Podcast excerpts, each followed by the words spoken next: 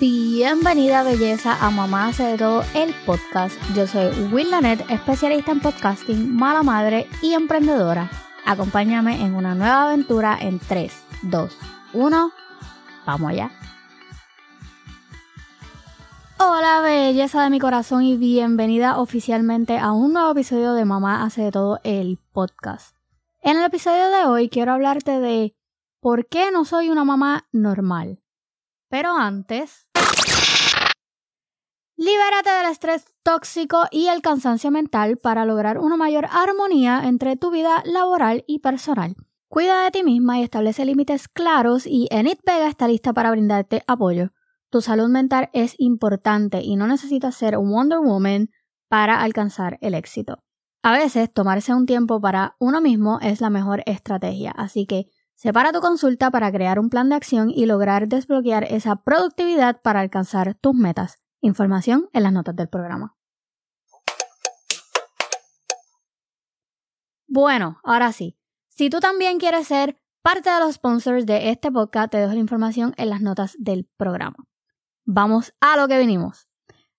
¿A qué yo me refiero con esto de que yo no soy una mamá normal? Pues resulta que hace unos cuantos días una persona me, me mencionó que porque yo no daba coaching de maternidad. Eh, que realmente no está muy loco porque literal yo doy consultas cada vez que alguien me pregunta en Instagram algo sobre el tema. Pero anyway. Y lo primero que salió de mi boca fue yo no podría porque yo no soy una mamá normal. Y obvio, me tuve que explicar. Así que decidí que lo mejor era hacer la explicación en un episodio del podcast y así no tener que estar repitiéndome todo el tiempo cada vez que alguien me pregunte. Así que aquí va. La mayoría de las mamás que practican crianza positiva y pues todas esas cosas me van a criticar, I know, y las que no practican crianza positiva ni nada de eso, también me van a criticar porque mi filosofía de crianza es súper rara. Pero, nada. Una vez en TikTok de bien de ese mismo tema y me puse a pensar en las cosas que yo hago que hacen que no sea una mamá normal. Te voy a decir varias de las razones por las que yo no considero que soy normal. Para las que son nuevas aquí o si este es el primer episodio que escuchas, hola, mucho gusto, mi nombre es Willanet. Tengo cuatro hijos, Ryan de 13, Nayeli de 10, Alanit de 8 y Gian de 6.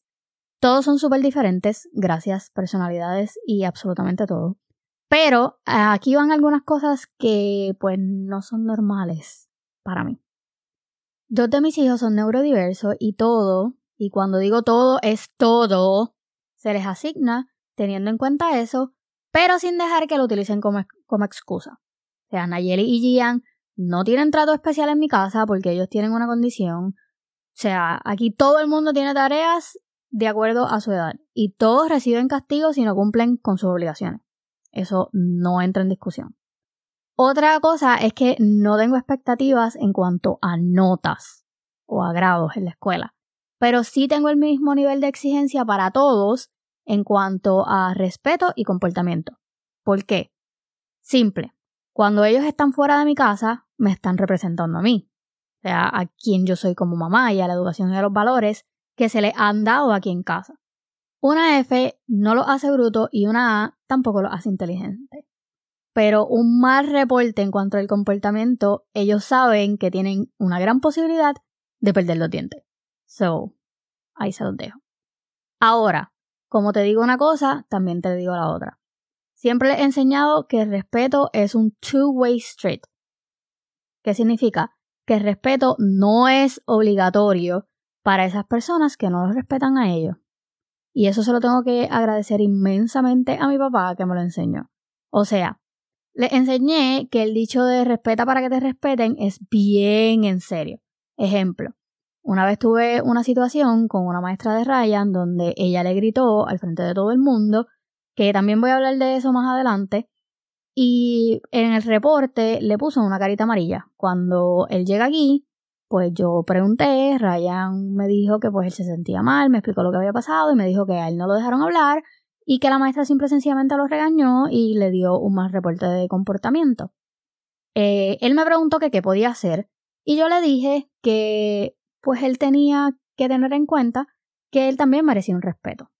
So, al otro día, en la tarde, la maestra fue donde mí y me dijo, yo estoy súper como maravillada con el comportamiento de tu hijo porque él es tan maduro que él fue donde mí y me dijo que lo que yo había hecho el día anterior no había estado bien y que él sentía que él necesitaba la oportunidad de poder expresar lo que había pasado y no solamente lo que a la maestra le habían dicho.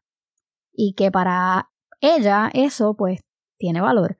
Y yo siempre les he enseñado que ellos tienen toda la oportunidad de defenderse siempre y cuando no falten el respeto.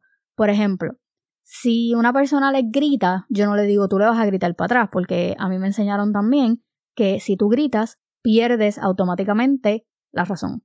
So, yo le, siempre les enseño, espera que la otra persona se calme, cuando la otra persona se calme, le dice, ok, yo quiero hablar contigo, yo siento que esto no fue lo correcto, por bla, bla, bla, y ahí estamos. So, eso es algo que yo también les he enseñado a mis hijos. El respeto, pero mutuo. Ok, otra cosa, yo no regaño a mis hijos frente a nadie. ¿Sabes por qué? Porque antes de explotar así como un psiquitraqui, como diría mi abuela, a menos que obvio sea algo que yo estoy viendo, que ellos no deberían de hacer, yo siempre pregunto primero su versión, antes que todo, porque yo no le puedo dar más credibilidad a alguien de afuera que a mis propios hijos. Y esto es sin excepción de persona. O sea, tenemos esa falsa creencia de que porque son niños, los adultos siempre tienen la razón y negativo. Una de las cosas que me hubiera encantado tener cuando yo era niña fue pues un adulto que me escuchara primero. Y lo sé, me va a decir, pero ¿y si mienten? pues entonces no hay la confianza suficiente ni el respeto o la comunicación para que ellos sean abiertos contigo. Además de que uno conoce a sus hijos porque en particular, por ejemplo, Nayeli, que tiene impulsividad y manipulación como marcadores de su condición, a veces a veces miente, pero ya yo la conozco, so yo sé, uno conoce a sus hijos. Otra, esta sí me la van a criticar. Las palabras malas, si hago comillas en el aire, o sea, ¿qué es una palabra mala? O sea, ¿quién te dijo que era una palabra mala? O una mejor pregunta, si es una palabra mala, ¿por qué tú la dices? O sea, aprendí hace poco que no es la palabra, es el contexto que tú le dejas a la palabra. Así que mientras estén aquí en casa, si la dijo, pues la dijo y ya, no big deal. Y sabes que desde que comencé a dejarlo, que pues lo hicieran, ya no lo hacen. Otra cosa súper importante, la comunicación en mi casa es totalmente abierta en absolutamente todos los sentidos. O sea, ellos preguntan, mamá contesta y si no tengo la respuesta, la buscamos. Esto me asegura de que no sean influenciables o vayan y le pregunten a un pile mierda, como diría mi abuela, que no sabe nada y consigue una respuesta inadecuada. So, otra cosa que hago. No los obligo a saludar a nadie y nadie es nadie. No me importa si eres el Papa Juan Pablo II o como se llama el de ahora. No. O sea, no. Si ellos no quieren saludar alguien, pues sus razones van a tener. Yo no sé quién para obligarlos a hacer nada que ellos no quieran. So también aplica en otras áreas. Menos a los shores. Esos los tienen que hacer, no me importa, porque yo soy negrita, pero no esclava. So, esos sí son obligatorios. Otra cosa que también hago, no los obligo a compartir sus cosas. Eso de que, ay, bendito que él es tu primo, que comparte tu juguete. No, ay, bendito que él es tu amigo. No, no tienen que compartir sus juguetes. Ahora, como les enseño a que ellos no tienen que compartir sus juguetes, también les enseño que también es opción de la otra persona si ellos quieren compartir sus cosas. ¿Por qué hago esto? Porque uno tiene ciertas cosas que tienen un valor para uno más allá de dinero, ¿verdad? Por ejemplo, yo no presto mi celular porque es mío y ahí están mis cosas. ¿Por qué tú vas a obligar a tus hijos a compartir algo que maybe tiene un valor sentimental para ellos? Es algo que aprendí y desde que lo aprendí me ha funcionado súper bien para llevar la fiesta en paz en mi casa. Porque no te creas, ellos te cogen resentimiento por esas cosas. A lo mejor Tú ni lo notas, pero sí, cierto.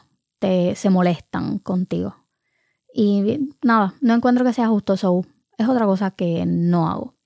Eh, lo de las notas, porque sí, hablé un poco por encima, pero vamos a hablar un poco más a profundidad. ¿Por qué yo no les exijo nota? Yo trabajo dentro del sistema educativo desde hace cinco años. Yo sé cómo se maneja el sistema educativo. Y hay veces que tomar un examen de estado, por ejemplo, pueden ser dos, tres horas. Los niños están cansados, los niños tienen hambre, los niños se quieren parar. O sea, los niños no están diseñados para quedarse quietos por tanto tiempo. Muchos de ellos los hacen al garete. Es una realidad. Y eso, la nota o la puntuación que ellos tienen en exámenes o general, no te dice a ti quién es tu hijo.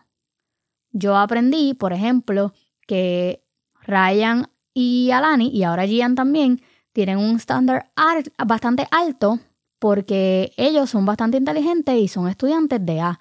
Nayeli no es estudiante de C, o a Nayeli yo no la empujo más de ahí. ¿Por qué? Porque yo no quiero crear en ella frustración. Y le celebro su C igual que le celebro la A a los otros tres. O sea, tú conoces a tu hijo, no lo empujes más allá de los límites porque creas frustración. Empiezas a crear eso de que ellos se quieren comparar con los demás y después quieren cambiar para ellos poder encajar. Algo que yo les enseño a mis hijos es que sean fieles a quienes son ellos y no cambien por nada ni por nadie. Las personas lo tienen que aceptar tal y cual ellos son. Así que estas son cositas que yo hago como una madre no típica, no normal y neurodiversa. Así que cuéntame tú cuando compartas este episodio ¿Qué te hace a ti una madre no típica o atípica? Cuéntame tú. Bueno, hemos llegado al fin de este episodio. Recuerda dejarme un review de 5 estrellas si tu aplicación de podcast te lo permite y suscribirte en la lista de correos para que recibas todas esas herramientas, tips y obviamente todas mis historias, mi storytelling que me pasan a diario en esta montaña rusa de la maternidad. Bueno, recuerda, como siempre te digo, bríndale una sonrisa a todo aquel que te pase por el lado amargado porque tú tienes el poder de cambiar para positivo el día de alguien. Nos escuchamos en la próxima.